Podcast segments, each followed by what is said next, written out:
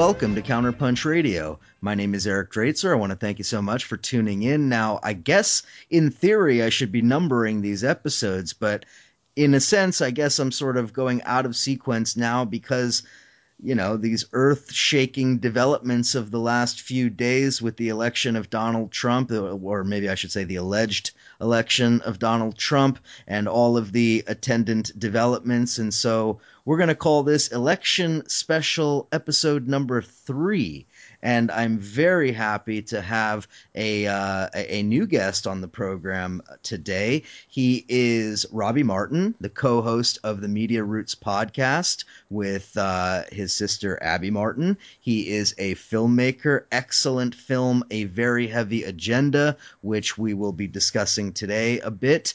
Uh, veryheavyagenda.com is the website where you can find the information about it and follow Robbie on Twitter at fluorescent gray. Uh, excited to have him on. Robbie, welcome to Counterpunch Radio. Thanks for having me on, Eric. Uh, so, lots to talk about, and um, I guess we should start with um, the so-called president-elect, although that may be in question at this point. But uh, in any case, let's talk about this because you know we were regaled with tales of anti-imperialism and isolationism and a transformation of the foreign policy of the United States and the empire under the glorious reign of our dear leader Donald Trump. Um, is that true, or is this just kind of more of the same? Well, it seems. I mean, from all the indicators, it seems like it's going to be not just more of the same, but a, a different type of, different flavor of neoconservative foreign policy than we had, you know, in the Obama administration. It might actually be more, uh, more similar to George W. Bush's uh, foreign policy yep. in certain ways um, just based on some of the people that are already in his close uh, advisory circle. Um, people like Rudy Giuliani, um, like James Woolsey, John Bolton, um, Michael Ledeen, and Bill Bennett are actually two neocons who were supporting Trump. Um, they're not part of his advisory circle, but you know the idea that all the neocons went to Hillary is actually inaccurate. Uh, there were a lot of neocons that actually went to Trump. Now, what does that tell us about the nature of this election? Because we were fed a narrative, a narrative that was even prevalent in a lot of the so called alternative media or the pseudo alternative media about how Donald Trump was something truly different, that Donald Trump represented a break from both neoliberalism and neoconservatism, a sort of a harkening back to a much earlier brand of conservative politics. And and yet, as you point out, it seems to be not true. And I will point to my article of March, uh, uh, March 30th, I believe it was. So a good eight months ago. Uh, uh President Trump, U.S. war machine rolls on. At the time when we were looking at his advisors, it was a list of neocons and various other uh, assorted degenerates of the right wing. And it was pretty clear to me then that that was the direction this was going. And now that Trump has actually been elected, to the surprise of many people, including me. Here we go, and it's ramping up once again. Full neocon infestation of this administration. Nothing really, uh, you know, anti neocon or anti neolib about it. No, not, not, at all. I mean, even people like the analysts, you know, not even just the pseudo alternative media as you referred to it, but like, you know, the more academic analysts were saying, well, this is basically just a Buchananite style, you know, lens on foreign policy that Trump is using, and they would sort of, you know, take it seriously. They were even taking him sort of at his word, but interestingly, they weren't looking at the people who were closely advising him. They weren't looking and sort of mapping back their previous history in foreign policy making, and not just foreign policy making, some of the worst foreign policy making, but actually profiting off of foreign policy and terrorism, uh, fear mongering. Um, specifically, Rudy Giuliani. Um, you know, he has so many different weird uh, business ties that, you know, in some sense, I could see how people wouldn't describe him as a neoconservative, but you know, it actually is starting to make a lot of sense why he was so close to Donald Trump this whole time. Um, and just one of those examples is he actually uh, has um, he's a part owner of a company called Skywatch LLC, and it's uh, a company that's developed a digital surveillance grid for monitoring the border between the U.S. and Mexico. And in collaboration with Raytheon, it, this company basically um, uses drone technology, sensors along the border, um, you know, probably surveillance cameras, things like that. So this, in a way, could be what you know. Maybe this was the sort of actual plan for what Trump said when he meant he's going to build the walls. He's actually, you know, collaborating with businessman Rudy Giuliani um, on this bizarre Raytheon uh, venture. Um, so I've actually seen libertarians that I respect uh, going around saying that the defense contractors are um, they've lost. Um, you know, Raytheon lost, Northrop Grumman lost in this election. That era is over, and I just am kind of shocked to think of you know the naivety that would require to think something like that. Yeah, it, it's basically a misconception. The notion that Hillary Clinton was the only path to profits for the military industrial complex, that because of her desire to make wars all over the world, because of her obvious connections to all of the organs of the establishment, that she was the clear favorite for the military industrial complex. But as you correctly point out, uh, this is a system that is able to adapt and it's able to bring in seemingly disparate uh, political entities under its orbit, and certainly that's the case with the Trump with the Trump uh, Giuliani co- connection. But you know, we have to interrogate a little bit further. Let's not forget Donald Trump, the so-called isolationist, the so-called uh, you know uh, uh, peacenik when it comes to Syria. this is the guy who less than a year ago on stage publicly said he was in support of 30,000 U.S. troops into the Iraq-Syria theater. So uh, you know I, I'm just I'm a little bit blown away by how people are so selectively uh, interpreting and selectively absorbing what it is Trump has said and what he really stands for. It reminds me, and I hate to say it, but it reminds me of 2008 and Obama. Obama oh, yeah. on the stage saying, I would bomb uh, Afghanistan and expand the war there, and everyone telling us he was some kind of a peacemaker. No, that's ex- exactly right. I mean, it is almost like an inverse of the hope and change yep. Rorschach, uh, you know, sort of upside down world of the Obama era. Um, I mean, the you know the Obama uh, election, um, and it, it is really really interesting um, that I mean this lack of awareness about how the military industrial complex had a path into the Trump presidency, you know, which somehow people ignored. Um, it's it's something that uh, that that Trump um, was able to hypnotize people into not seeing that certain people, and I think he was even able to hypnotize the conspiracy theory world, which I've actually not ever seen before in a political landscape. Um, I mean, maybe you can argue that Ron Paul kind of did that a little bit with Alex Jones, and he got some momentum from that. I mean, he probably got a lot of momentum from that, but he was polling so low uh, you can't really you know call that that much of a success. It's hard to metric that. But we've seen Donald Trump even tapping into the conspiracy movement and and having Roger Stone, you know, who claims he's not working for Trump's campaign, going around and sort of dropping these little hints on Alex Jones' show, for example, that Trump knows about 9/11 and he's going to, you know, blow 9/11 wide open. And then Roger Stone will sort of just vaguely hint at that. And um, and now that Alex Jones has been 100% backing Trump, um, we have this interesting sort of new style of uh, of political Rorschach, I guess you would call it.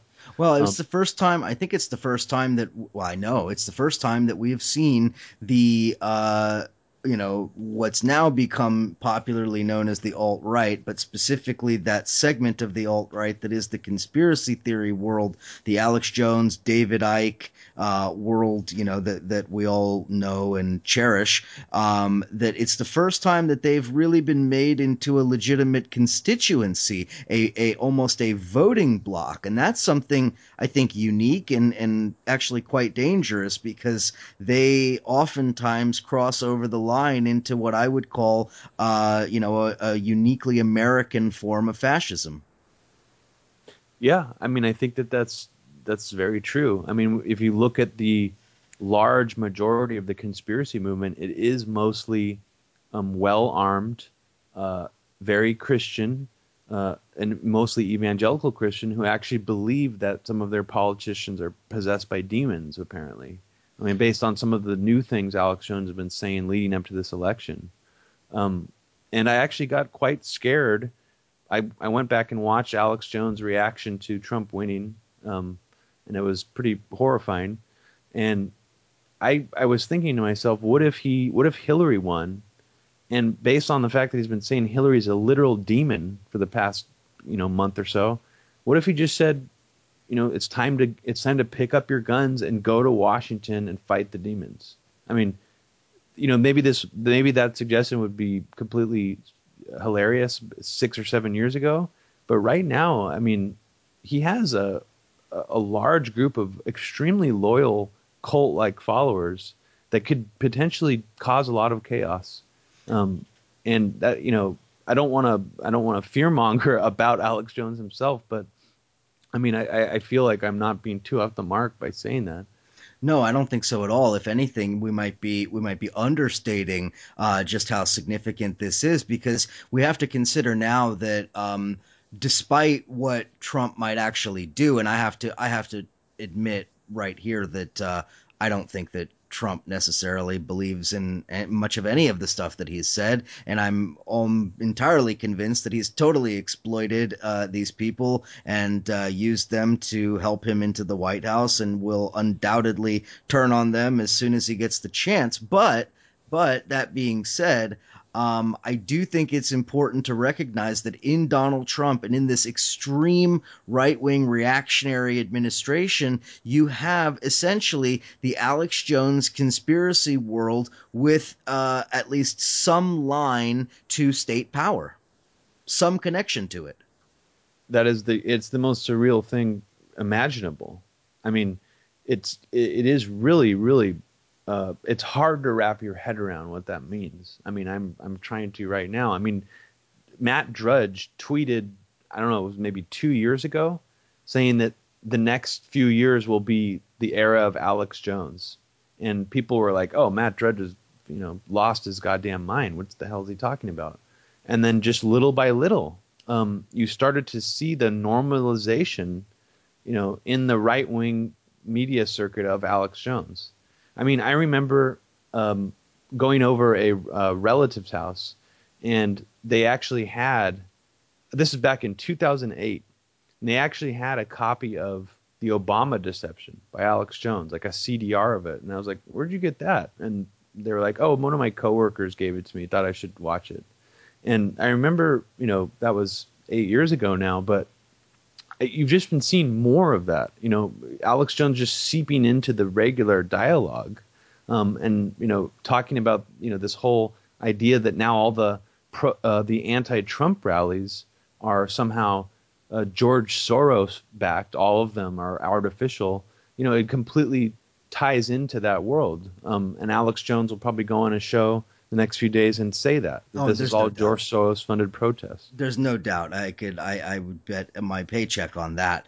Um, let me let me hold off on that aspect of the uh, or that topic because I do want to touch on that and the question of Soros and the uh, protests and specifically the kind of uh, discourse that I'm seeing about that issue. But I want to just finish up this point on Alex Jones because there was, uh, you know, for for years and years Alex Jones was a was you know kind of a you know a media clown, right? He was a sideshow act. He was you know as Jon Ronson famously wrote in his book, I think it was called Them, you know, where he was uh, where where he traveled around and found these various fringe characters, and Alex Jones was one of them. It was he was a subject uh, of mockery, and we've seen, as you said, I think quite eloquently, the normalization or the mainstreaming of Alex Jones and that brand of conspiracy far right thinking and the melding together of that Alex Jones world with the very powerful and very influential Breitbart network,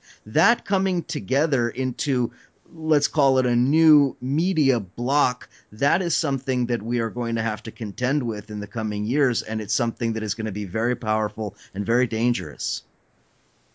I, I couldn't agree more. I mean, the more I'm sitting here thinking about it, the more terrifying it's it's feeling um, of what that could look like. Uh, but it, it is. Uh, we've never really seen anything like it before. I guess the only thing you can really compare it to is when they, you know, they lifted the fairness doctrine and right wing media exploded on the airwaves. I mean, like right wing talk radio. Um, but it's it's so much more intense than that. I mean, on on several levels, um, and not and I mean, all you have to do is watch these videos of Alex Jones crying, uh, tears running down his face, thinking that Hillary Clinton is a literal demon who controls a child sex trafficking ring. And this is what kind of information he's putting out to his audience. Now, I could understand it if he, he was going through the Podesta emails and pointing out all the times that you know the DNC uh, rigged the election against Bernie Sanders and things like that. I, you know, I could I can understand you know going hard on Hillary Clinton with that kind of stuff. But these people were reading tea leaves in the Podesta emails, thinking that they had blown wide open a child sex trafficking ring that involved everybody from you know Huma Abedin to Anthony Weiner to Dennis Hastert to the Podesta brothers. And I mean, when you really prime people's minds with that kind of information and that kind of hysteria, you're putting people in almost like a, a malleable state. I mean, it is a form of I wouldn't call it necessarily Stockholm syndrome, but you're you're priming their consciousness for almost just you know believing in anything. You know, it, I mean, I don't know if you can follow my thought there, but it's like you're somehow like priming people's minds um, to for like further hysteria. Yeah, of course, because if you normalize the idea that she's a demon, then then eh, by definition, everything that is in opposition to your views and your uh, perspective is the work of the devil. In other words, you have now you have now made metaphysical the material reality of our politics. And that's very dangerous because that's the difference between fighting a war and fighting a jihad. Yeah, I mean, it's almost like a Salem witch trial merging with modern political landscape. I mean, you could almost see the trajectory of where it could go if Alex Jones actually has a bigger and bigger megaphone during this time period.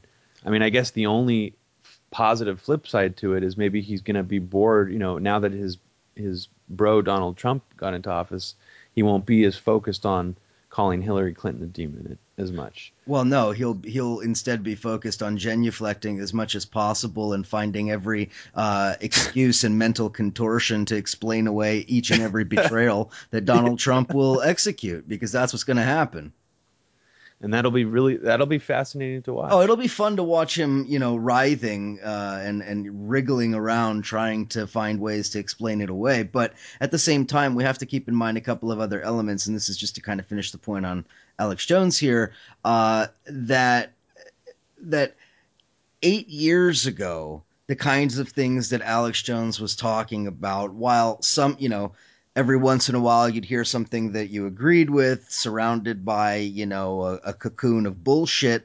Um, it was it was fringe and it was almost like you know seeing you know the, the the freak show at an old carnival or something you know? It was like entertainment almost. But in the time since then we have to keep in mind that as much as i hate obama and i hate obama for the warmongering and the massacres and the deportation and libya and all of the things that he has done we have to we have to be honest about the fact that so many of the haters of Obama are doing it out of this kind of white supremacist racist attitude that they have towards the black president. And in that time economically everything has gotten worse. They have they have found themselves in an even worse situation even more prone to the kind of rage and hysteria that he's feeding on. So it is in in many ways like climate change it's sort of this feedback loop where it only accelerates exponentially uh, to the point where sadly and and frighteningly it can spin out of control.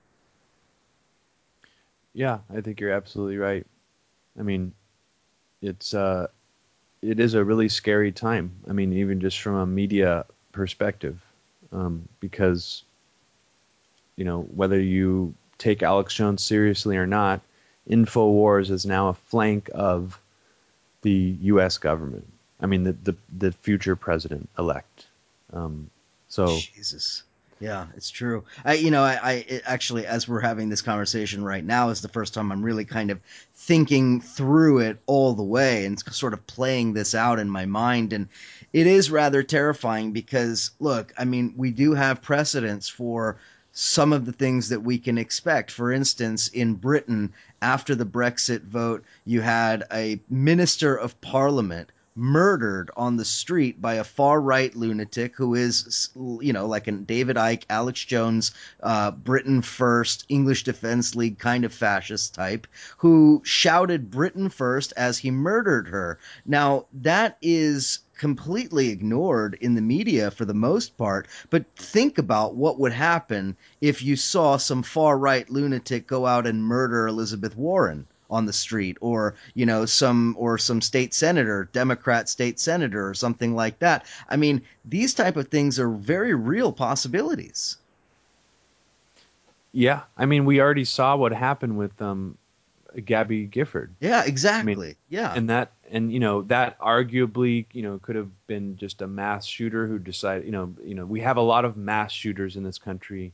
So but i think what you just described is a more you know is a is a warning of what we should be expecting.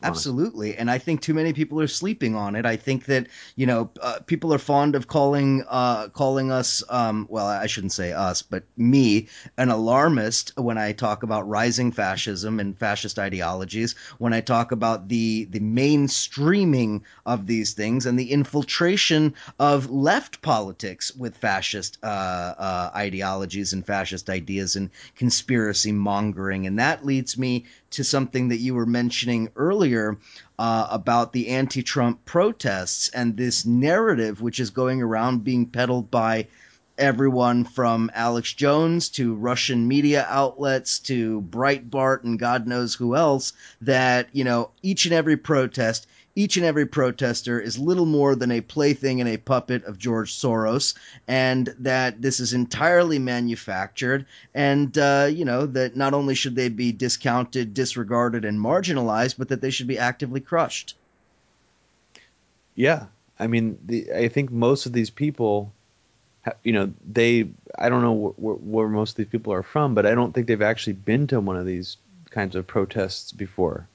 I mean, all you had to do was go to one or two Occupy protests. You know, Occupy Oakland are the ones that are nearest to me, and uh, you know, you you see the difference between some of the more organized protesters who are who are given signs or you know they're part of some coalition or something like Move On or something like that, and and the organic protests, and it's dwarfed, you know, by the organic protest. I mean, clearly, you know, I, I mean, I don't know what percentage, but it's it, it's. I mean, it it just shows a lack of awareness, and you know, they don't have experience going to protests. First of all, but then it's it is something I think that really dug its heels in during the Black Lives Matter uh, protest. This yeah. the conspiracy theory that you're talking about, where you know they'll draw a connection between you know like I just saw one today where it was like look at these four Craigslist ads yeah, you know in yep. four different parts of the country that that were move on related groups trying to recruit protesters for anti-Trump protests. And yep. that was their whole that was the that was the magic uh, the golden key that solved the whole puzzle for everybody. It was the So- golden ticket that got them into the chocolate factory of their dreams. Yeah. uh, of their conspiracy dreams. But the truth is that, um, well, first of all, I saw the same thing, and it's so unbelievably stupid.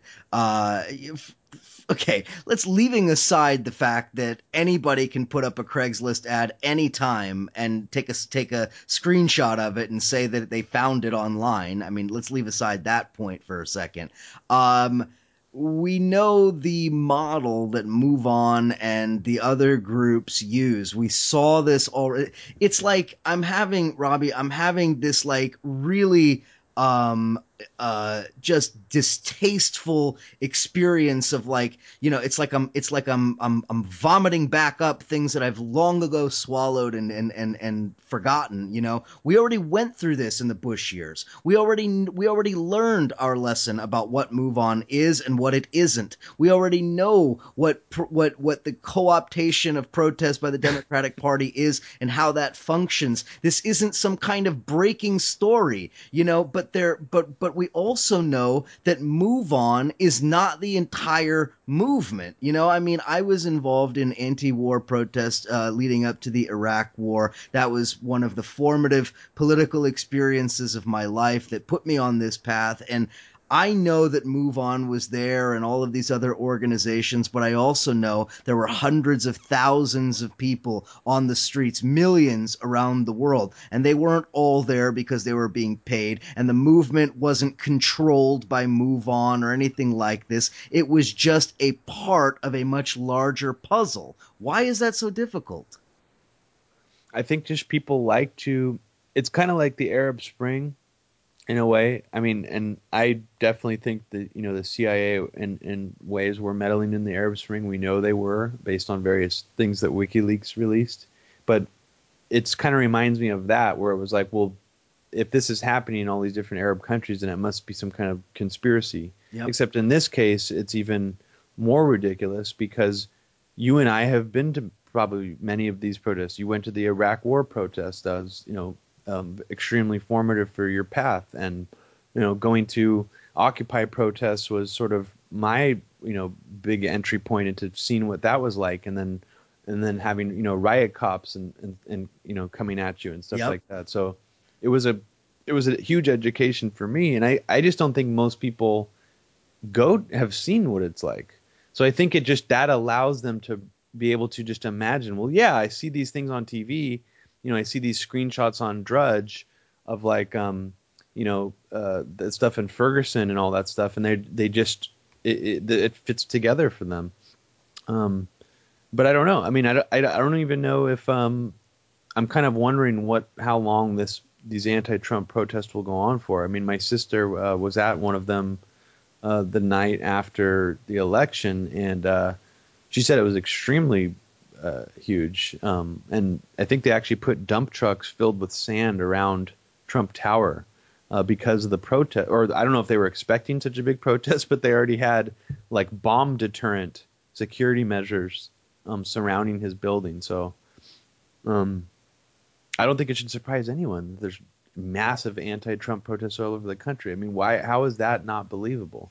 Well, here's the other thing that I that that really uh, pisses me off about about the reactions I've seen from a lot of people on social media, and that is this this really condescending uh, attitude that that basically says something like, "Well, why should I give a crap about these protesters because they weren't around the last eight years? They weren't protesting Obama doing this and the Democrats doing that. They're just dupes and shills for the Democratic Party and they're Hillary lovers and blah, blah, blah. Like that narrative, which is so uh, uh, flawed and distorted. First of all, it's clear to anybody who's talked to people on the streets in these protests that it is not mostly Hillary supporters. In fact, the Hillary supporters are the ones telling everyone to calm down and have a tr- peaceful transition. You know, it's it's it's angry people, it's angry young people, it's especially angry young people of color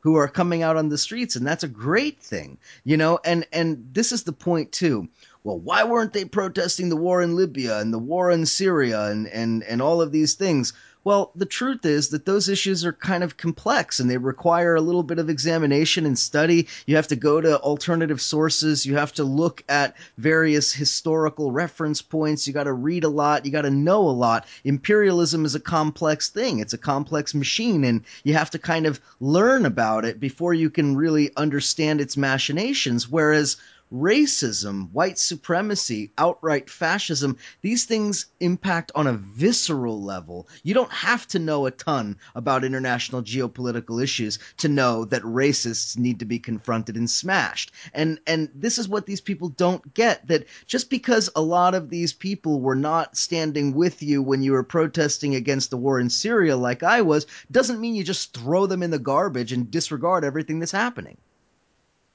Yeah, I mean, I think it's I I like to take more of a big big tent approach, you know, to things in general when it comes to like you know protest movements and stuff. So I just think it's just more examples of the fracturing of the the so-called left or the pseudo alternative left, and just you just see you know all these ways to.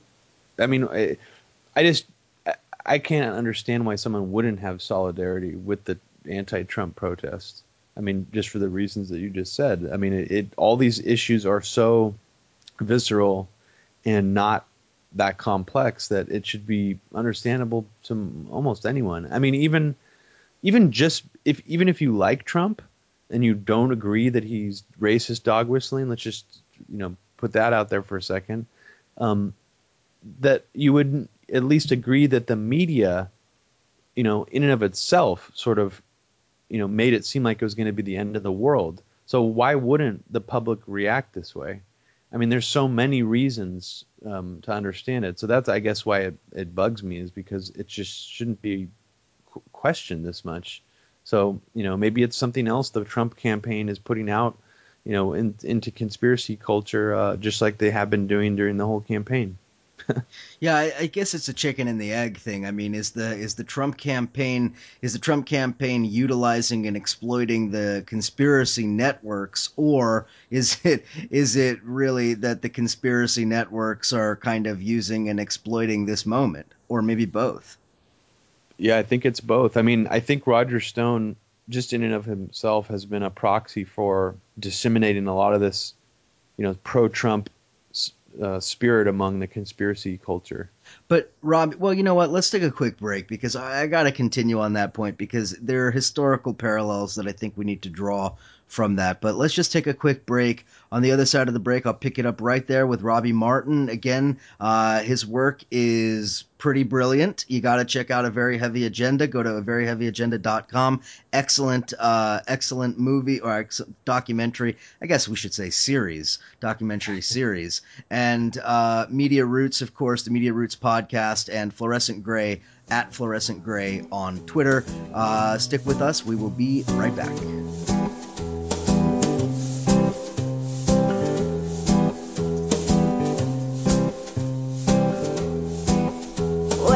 Kick at your front door. How you gonna come with your hands on your head or on the trigger of your gun when the law break in? How you gonna go? Shot down on the pavement or waiting on death row. You can crush us, you can bruise us, but you have to answer to. Oh, the guns of Brixton. Money feels good, and your life you like it well. But surely your time will come as in heaven, as in hell. You see, he feels like Ivan, born under the Brixton sun. His game is called surviving. At the end of the harder they come, you know, it means no mercy. They caught him with a No for the Black Maria. Goodbye to the Brixton sun. You can crush us, you can bruise us, yeah, even shoot us. But oh,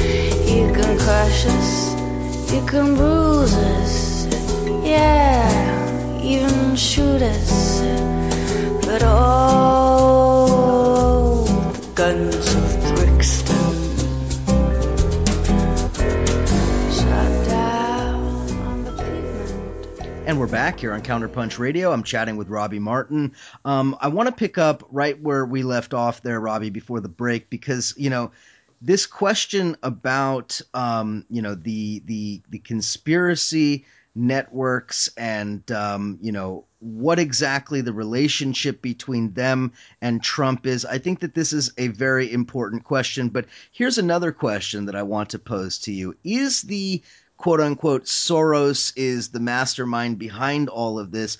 Do you see that as really an extension of certain historical parallels that we can point to? For instance, I give you one. The notion that Soros is the puppet master behind everything is the, is really just an extension of the Rothschild Jew banker conspiracy, where the Rothschild family secretly controls the entire world.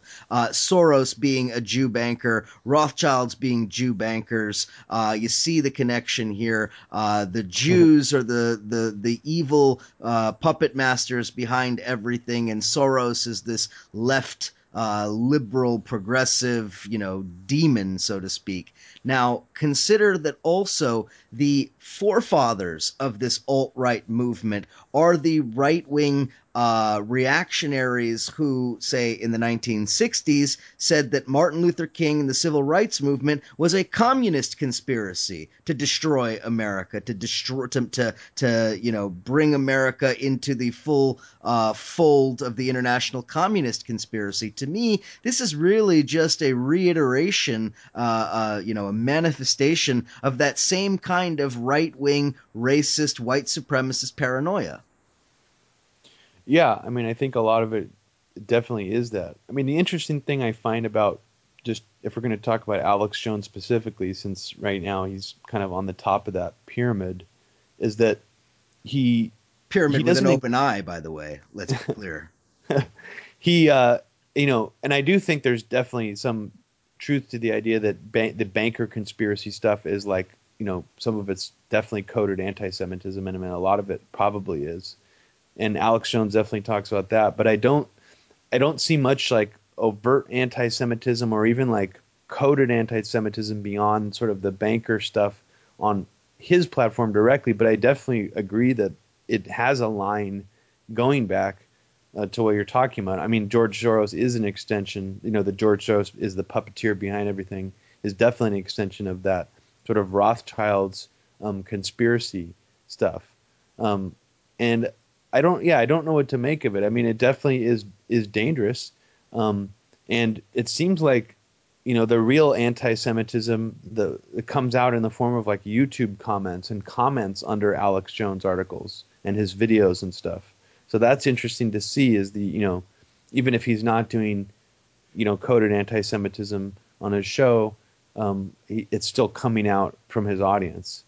Yeah, we see it all over Twitter with the hashtags or with the uh, you know the parentheses around certain keywords and certain key names. The parentheses, of course, uh, indicating whether somebody is a Jew or not. Uh, we see a lot of that. But you know, let's let's let's step back for a second because everything has a you know uh, roots in something in in something that came before it and I, I think that we can see a lot of the parallels in the 1960s. You had a vibrant social justice movement, the civil rights movement, Martin Luther King. You also had the rise of black radicalism, Malcolm X, and you know uh, a lot of different a lot of different social movements. Of course, the uh, you know the the the uh, student movement that was that was in its infancy at that point, the anti-war movement as well. All of these things were happening at once, and the reaction against all of that was you know this hard right wing racist conspiracy mongering that uh, I think it in many ways had its expression in Barry Goldwater in 1964,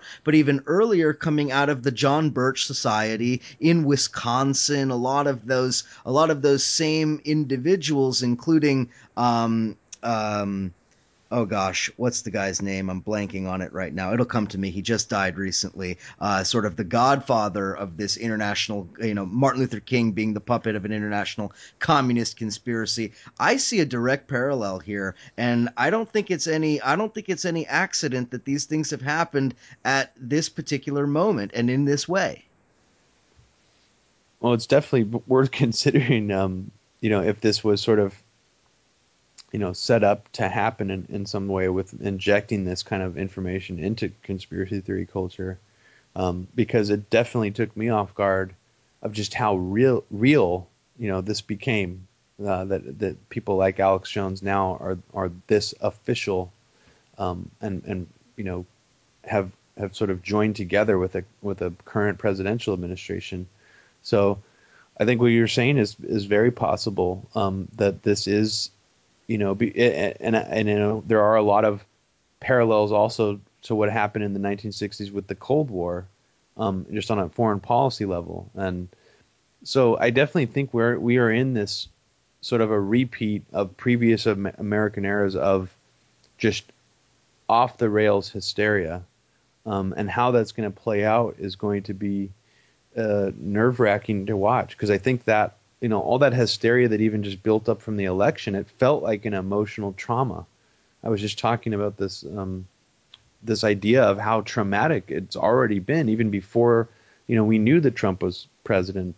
Um, and i just think that that's that's not an accident. You know it's things are things seem to be um, ratcheting up for some kind of uh, you know some something. And i and i, I you know i don't want to sound too fear mongery but it does it doesn't it doesn't feel like it's going in a good direction. Well the scary thing the scary thing is robbie that you know uh, let's if we assume that the parallel i'm making is a valid one even if it's not a perfect one that there are that there are at least points of intersection points of similarity the difference is that in 1964 goldwater lost in a landslide and that movement was more or less crushed politically. And uh, the '60s played out as they did. Johnson, goes, you know, Vietnam expands in Vietnam and so forth. But this time, they won, and I think that is materially different. And I think that we need to consider what that means and what that means for the future of social movements, what that means for the future of the left, what that means for the future of social justice. Yeah, I mean, it's going to take a lot of deep thinking and strategizing because I think everybody I know was taken off guard by it. I think most people were, and um, I think that the media sort of misdirected our focus, and even even a lot of the you know left or alternative media did away from the important things that were actually going to impact people and just politics and resistance moves in this country after you know, he actually became president. So, um, you know, and in a way, I blame myself too for not, you know, taking, you know, not, you know, thinking, being so sure that Hillary was going to win this. Me too. Um, yep. I did not, uh, I did not look as closely into what his actual administration could be like as I should have. Well, I, I, I looked at what his administration would potentially be like, or at least the people who were surrounding him and whispering, you know, sweet nothings of foreign policy and stuff into his ear. But uh, what I didn't what I didn't believe was that uh, that the that, that big capital would dump Hillary, and that's what they did. They dumped Hillary. She they they must have seen her as too much of a liability, too weak uh, somebody who wasn't going to achieve what they wanted to, and instead they obviously shifted to Trump, and and and I think that that's an important point. Now, I I just had Bob Fitrakis on this program, and um, we were talking about the inconsistency, the discrepancy in the uh, final results, and what I think to be clear and quite damning evidence that the election was stolen for Trump, just as it was stolen for Bush in 2000 and in 2004, and in very similar ways. And so, my question to you is if we were to assume that either that's true or at least that that possibility exists, what does that mean for the for for organizing against Trump and in trying to undermine this presidency? In other words, is there a potential to use the issue of uh, election fraud to delegitimize what is, in my view, now an illegitimate government entering the White House? God, I hope so because I've been. I mean, I've been seeing some stuff about that. Uh, Mark Crispin Miller has been posting a bunch of stuff uh, about Mark's that. about to be on this show in a couple of days. Yeah, yeah. Um, I'm really interested to find out more about it. It's I haven't had my focus on that recently, but I I mean, god damn, let's hope so because I I think that I guess the, the conspiratorial side of me, you know, with that keeping that in mind that the election was stolen, similar to George W. Bush, if that is indeed true, is we could be looking at something similar to a George W. Bush style presidency, where for some reason or another, an aspect of the deep state, if you want to call it that, seemed to be absolutely hell bent on getting the presidency no matter what. Um, this cabal of neoconservatives in George W. Bush's administration.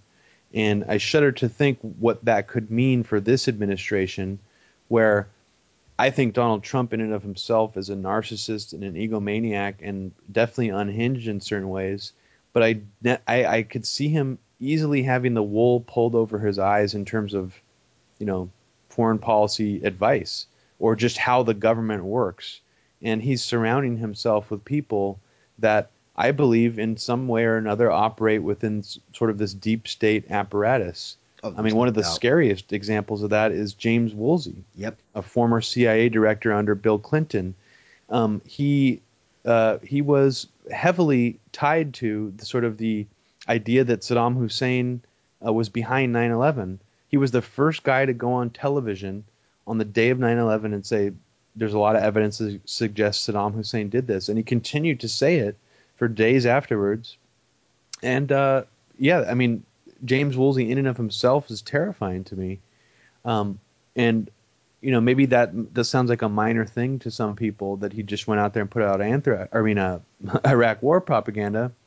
But he also has odd um, associations with the anthrax attacks, and so does Rudy Giuliani, um, who actually made a lot of money after the 2001 anthrax attacks from his company called Bio One, um, it was a company founded by him that decontaminates buildings with biological weapon attacks or or biological weapon infections like anthrax. Um, and he well, that's convenient. Uh, it's extremely convenient, and he made a killing after 9/11, not just from the actual tar- um, buildings that were targeted with anthrax, because keep in mind we only found maybe four or five letters um, that were you know sent to these media offices and politicians. But in addition to that, a bunch of uh, countless uh, establishments, media organizations got copycat letters. So there was his company, Bio One, cleaning up um, copycat anthrax letter attacks for the next um, four or five years. So after 9/11. Um, so these type of things uh, to me raise some scary possibilities. Um, and I won't go too much into that, but um, but I, I, I, think we're looking at a you know a potential, uh, let's say the final stage of, of a consolidation of power that a, a certain sect of the George W. Bush era wasn't to, able to consolidate before. Absolutely, I think that's a great way to put it, and um, um, I think that we should also keep in mind that a lot of those neocons who uh, came out publicly supporting Hillary Clinton will have absolutely no problem going right into the Trump camp anyway. So, you know, I mean, where Kagan and Max Boot and Eliot Cohen and, and all of these type of people who were publicly, you know, backing Hillary as the much better option against Trump. Um, all their buddies are on the Trump side anyway already, so they'll just backdoor their way right back into the White House, and you know, I don't think it's even really that much of a secret. So, you know, this whole notion that Trump's uh, ideological posture is somehow anathema to all these neocons is complete it's complete bullshit. Yeah, it absolutely is. I mean, again, he was able to sort of use this hypnotic power he, that he seems to have, you know, and I and I and I think that he does um, to capture all these different little segments of political culture in the United States by dropping, you know, hints or just making, you know, up uh, things that he saying that he's anti the Iraq War or that he's anti the you know the the Syrian rebels um you know being funded by the CIA in Syria. Those kind of things are definitely meant to appeal to a certain you know relatively obscure segment of uh, the voting population I think. Maybe not so much the Iraq war stuff but the stuff he was saying about Syria I think was meant to capture the left you know a part of the left. Um, and and I think that he did succeed in some ways of doing that where you know, and even the you know the, also the conspiracy stuff, having people by proxy or even him directly using conspiracy theory culture language like globalist, yep. or having Roger Stone dropping hints about how Trump's going to blow open the 9/11 investigation. Um, I think all of those things were done by design. I do not, you know, at the time they were happening, it definitely seemed like he was flying by the seat of his pants to me on some of those issues. But looking back on all of it, I really do think there was a larger, maybe a more complicated strategy than we were giving him credit for because of his all of his crazy personality issues. I totally agree. Took away all the focus. I totally agree 100%. And I think I vastly underestimated the uh, sophisticated nature of the kind of campaign that was being run, the sophistication of the targeting of the, I guess you could almost call it, uh, you know, micro constituencies or something like that. Um, and I think that's absolutely true. And then if we accept that, if we accept that premise, then that now raises the question that I was alluding to earlier about the stealing of the election.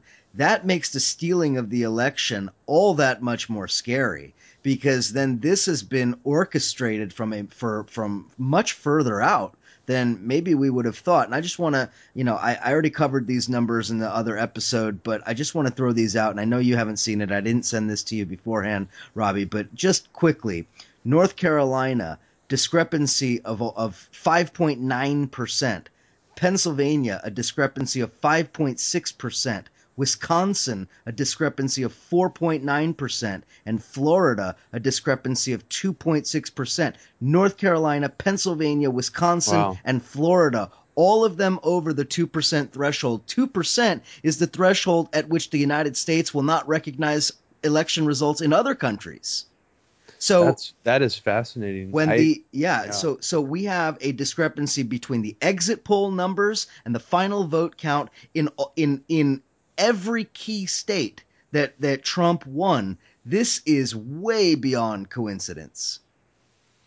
Uh, it's extremely troubling to say the least. I mean, it's and I and I don't think it's unfortunate. It's not on anyone's radar right now. I mean, no one's talking about it. Even you know alternative left media people like t- Young Turks are, you know, kind of trying to tamp down some of the outrage out there.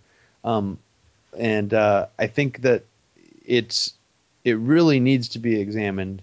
And and based on what we just talked about, I think it it uh, absolutely needs to be looked at. Um, and and and people need to be spreading this information. But I'm curious right now I saw an LA Times poll the morning of the election, and it was one of the only, I guess, general election. It was, I think, it was just showing the popular vote um, trends that showed Trump winning um, on election day, and I'm wondering if that poll, because it seemed to be the most accurate one, if it has electoral college, you know, state by state uh, versions of the same whatever polling algorithm they use, because that would be interesting to look at, see if if that one was divergent on the states because Hillary ended up um, winning the popular vote. Is that Mhm. is that true? Yeah, she won the Yeah, she- popular vote. okay. Yep. You know, yeah, I don't know. I, I- I don't know that poll specifically. Um, what I do know is that I was skeptical uh, until I looked at the numbers myself, and until I really, you know, thought about it carefully, and I read about what it means to have a greater than two percent discrepancy between exit polls and vote counts. That is uh, way beyond uh, margin of error. That is way beyond just statistical anomaly. And the fact that of uh, the um, the I think it's I forget exactly the number, but I think it's 25 states where you had a, a significant discrepancy. Uh, uh, nearly all, if well, actually all of the 25 of 28 major ones all went to Trump. Yeah, it's it it's it sounds really really suspicious. And me. then and then we know already documented about how it was stolen from Bernie Sanders for Hillary Clinton using a very similar methodology and if you look at the exit polling data in those primaries it paints a very similar if not identical picture so it seems to me like they did it twice in this election and they deliberately stole it from Sanders only to then steal it from Clinton for Trump and I- can't believe I'm saying it because just a couple of weeks ago, I was not only convinced that Hillary would be president, that the establishment would never allow her not to be. And here we are, and I'm looking at the data, and I'm I I, I, I have to admit, not only was I wrong, I'm blown away. I feel the exact same way you do. I mean, I, I thought I had theories in my own mind. I don't I didn't really say very many of them on my own podcast about it, but I mean, I thought the same thing. I I completely thought that there would be some way to throw it to Hillary because it seemed like to me the quote unquote, you know, the mainstream media was fully tilted towards Hillary. So I I started to get that in my head and and it is I think that you know this this really needs to be I, I echoed um, you know um, more and more by more people. I just I'm just sort of astonished at what you're telling me. I, I didn't realize the discrepancies were that big between the states. So yeah, that's really really troubling. I mean, you check it out. You have a you have almost a 13% discrepancy in Utah. You have uh, almost 11% in Missouri. Uh, you have, and then of course the big ones are the ones where, that were actually flipped, meaning the discrepancy was wide enough to throw it to the to the other opponent. So that would be North Carolina, Pennsylvania, Wisconsin, and Florida. Without those states, Trump is nowhere. Oh my god. I'm yeah. I'm just I'm now I'm kind of actually really scared. I mean, it's the only way to put it. So Um, you know, I, I think that that's I think that that's a key question that we have to be asking now. How did this happen, and how do we popularize the notion? Correct that I, I, I believe that the Trump administration is 100% illegitimate. I, I don't know. I, I wish I had an answer for you. I mean, I think w- one way is to just chip away at, at the his the, the advisors he has, but the yeah the I mean the election fraud thing definitely should be the number one issue right now. I mean, if what you're telling me all lines up and checks out, um, we're we we just need to get it out there. Yeah. Hey, everybody, everybody who wants to know this, none of this data is mine. This is Jonathan Simon's data. He's done this on multiple elections already. CodeRed2016.com. These are uh, uh, exit poll numbers sourced from CNN. Okay, and I believe it was Edison Polling Group, which is like well respected, well known uh, polling agency that was that was conducting these exit polls. So this is mainstream data of freely available in the public domain, and look at the numbers. Now, here's the last thing because I know we're probably way over the time already, Robbie. But here's the here here's the other question that I that I I, I got to throw out here there is another danger that I think is not being discussed, and um, Paul Street and I kind of touched on this in another episode. I think that there is a very real possibility that now that Trump has been elected and this administration is coming into power, Trump will quickly be impeached, and we will end up with a Christian fascist Mike Pence as president.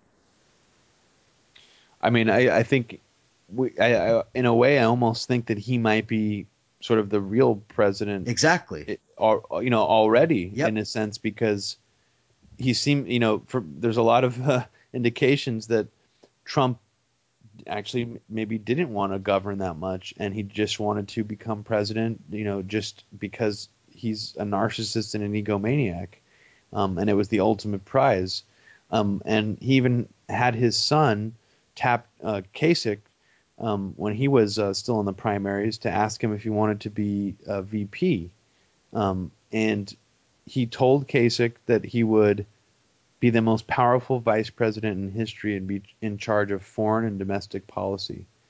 Um, and if that sounds really weird, it's because it is, because that is essentially what a president should be in charge of. Yeah, Um, and it's essentially what the George Bush Dick Cheney relationship was. Exactly, exactly. So, um, and Mike Pence um, is another character here who, you know, I can I can go into his um, uh, his gay conversion therapy that he championed. I can go into stuff like that, but I'd rather mention that he is one of the main neoconservative Republicans who kept the myth alive that Iraq was behind the 2001 anthrax attacks. Um, and he actually was still making a storm about it in the media um, leading up to uh, the Colin Powell UN speech. So someone asked me um, a few weeks ago, you know, it seems like the anthrax uh, by Saddam Hussein story kind of died down right after, you know, 2002 rolled around. But actually, no, Mike Pence kept the story alive um, right up until the actual run up to the Iraq War. So I'm just it's just curious to me that three people who have some connection or another, either they were involved in anti-bioterrorism stuff before uh, the actual attacks, or involved in running propaganda for actual bioterror attacks after, um, are all part of his administration. And I think that should be looked at a little Yeah. more closely. and I think that I think that it's it should be a given uh, for anybody who's been paying attention that Trump is a criminal with uh, any number of uh, criminal actions that that may or may not be held against him that may that he may or may not be blackmailed with, and uh, ultimately I think that it is entirely likely that he will be impeached, probably sooner rather than later.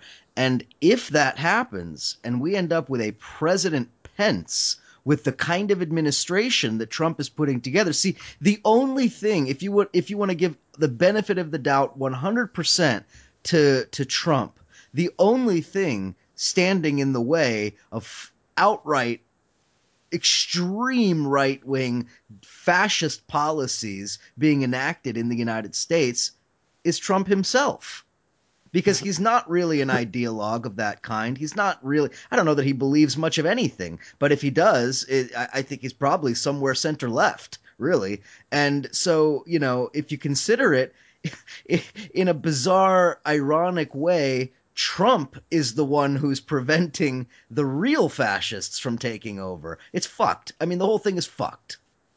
Oh yeah, no, it it is it is extremely terrifying when you put it into that context because, you know, as fascistic and as um, horrible as Trump was acting, where people were you know basically saying he himself was the new Hitler, they missed where the real fascism Yep. that was coming from. I guess, in a way. Yeah, absolutely. It's it's crazy. I uh I, I I feel some sense of responsibility. I mean, obviously I'm not responsible for Trump winning the election, obviously, but I do feel like I dropped the ball a little bit on on some of this. I, I think I I think I underestimated Trump and I underestimated the forces aligned behind him and I underestimated how powerful uh, those forces were. And I think maybe it's possible that I overestimated the notion of a consensus within the ruling class. Uh, I believed that there was a consensus among the ruling establishment, the power elites, for Hillary Clinton, and that she was an inevitability, a 100% certainty. And now I feel not only was that analysis wrong, I feel like I've like I was duped. Yeah, I feel that way too. I mean, that's the strange thing about it is like, you know, my my conspiratorial uh, self um, feels as if we've just been completely misdirected towards some kind of, you know, oh, of course this is going to happen, and then the complete opposite happened. Um, and it just it's so jarring. I'm still processing what that means. I mean, it's not even the stages of grief of realizing that Trump is the you know president elect. It's also this idea of it's super jarring what you just described of being pulled towards this inevitability. I started to completely buy into the media narrative that he had no chance. Um, and little by little, I just was like, oh, of course Hillary's going to win this. And then just boom, you know, the complete reverse. Uh, it's it doesn't really feel like anything else I've experienced, where the media didn't get the narrative that they were, you know, leading us towards. I guess you could say. yeah, and and and the the the point that I've made is that it it it makes me question some of the assumptions that I guess I had been operating under, and specifically uh, the assumption that the that there would be essentially a consensus within the power circles, and I think it's clear that there was not a consensus, and that there were a lot of power brokers and elites who were more or less, you know, hedging their bets one way or another and waiting and waiting and waiting and then ultimately pushed in their chips behind Trump because maybe they felt that Hillary was too weak, maybe she was too compromised, maybe she wasn't popular enough to get things done that they wanted to get done. I don't know what the what the reasoning was, but when it happened in 2008, it was clear. You saw the Wall Street money and you saw it shift from Hillary to Obama. Uh, and so I could see, you know, months out what was happening. And you knew that Hillary was going to collapse and that Obama was going to get that nomination and ultimately the presidency. I, I, I was not surprised one bit when that happened. In this case, I have to admit that I was definitely blindsided. I didn't see it coming. Yeah, it, it was a complete shock. Um, so I, I, don't know what else to say. It's a weird point to end the conversation. uh, but uh, anyway, I think there's a lot of elements here. We're just, you know, processing through it, and and a lot of pieces need to be put together. The legitimacy question needs to be out there, needs to be front and center. The legitimacy of the results of this election, but also we need to be we need to be really considering where this is going because you know for all the talk about Hillary Clinton starting World War III with Russia, which I think was a very real uh, danger. For all of that, now it's time to completely shift our thinking and focus on the dangers that are facing us from this coterie of far right, fascist, or quasi fascist uh, uh, elites that are now in control. And, you know, we better do something. Yeah, we just have to learn everything about them right now. It's really the only thing we can do. And, uh, you know, the better you know your enemy, I suppose. But um, I, I think we are largely screwed um, because I think it's going to take a while for people to even process what just happened. I mean, the general public, but even just the media class. I mean, I don't even know if most journalists will even find there to be much of a point of digging into the Hillary emails at this point. You know, there were th- tens of thousands of new emails dumped on the weekend before the election. You know, mm-hmm. um, and it's it's just there's so much information to have to comb through it and to really figure out how this happened. And I think all that people are concerned about right now, it seems like, is well, why did the electorate choose Trump? You know, that's the angle that everyone's going for. Like, yep. we need to re-examine middle America, and we need to examine, you know, American voters. Well, I think what we need to re-examine the voting results. Yep. We need to re-examine how Trump was able to operate on all these different flanks and use all these different angles, just Rorschach people into in the conspiracy movement on the left um, to think that he was even anti-war or that he was going to blow up a 9/11. I mean, I, to me, those are the things that need to be looked at because I think they had a very powerful effect um, that I'm just only starting to realize in the last couple of days. And isn't it just like this country to not even allow us to enjoy Hillary Clinton being destroyed? yeah. You know what I mean? I, I feel yeah. I've waited so yeah. long to watch her collapse and to watch the Clinton machine be dismantled and, and, and in a shambles, and I can't even enjoy it. God damn it. That's not fair. It's, well, I, I, I, was telling this to my wife uh, over the weekend, leading into this, uh, the actual you know voting day itself. I was like, there's a roadmap here for a Hillary Clinton impeachment. Like the more Julian Assange or WikiLeaks keeps dumping these emails, like it's here. Like I can already, I can feel that there's enough evidence here where once she gets in office, we might actually see her impeached, and that and that started started to be my narrative, you know. So I started to get excited for that, um, and uh, look what happened. I know. So we'll we'll have to start collecting a dossier on how to impeach Trump. I, at this point, I'm not sure I want to. I'm scared. I'm scared what'll happen if they impeach Trump. Good. It's a good point. I mean, there's so many angles to look at this from that I think. I mean, that's definitely one of them. It's So- the same reason I never wanted Bush impeached. Why? What's the point? So that Cheney would have formal presidency, you know, authority? Come on. yeah. They would have to impeach the whole cabinet. I mean, you'd have to almost like impeach his whole entire cabinet. Yeah, I think the guillotine would have been more appropriate. But um, okay, we'll have to leave it there. Uh, Robbie Martin, thanks for coming on the show. He is the co host of the Media Roots podcast. He's a filmmaker. Definitely check out A Very Heavy Agenda. It is well worth your time. So much information about the neocons and so much more. A very, he- a very heavy agenda.com. Follow Robbie on Twitter at Fluorescent Grey. Robbie Martin, thanks for coming on Counterpunch Radio. Thanks so much for having me, Eric. Listeners, thank you again, and uh, I'll speak to you again real soon.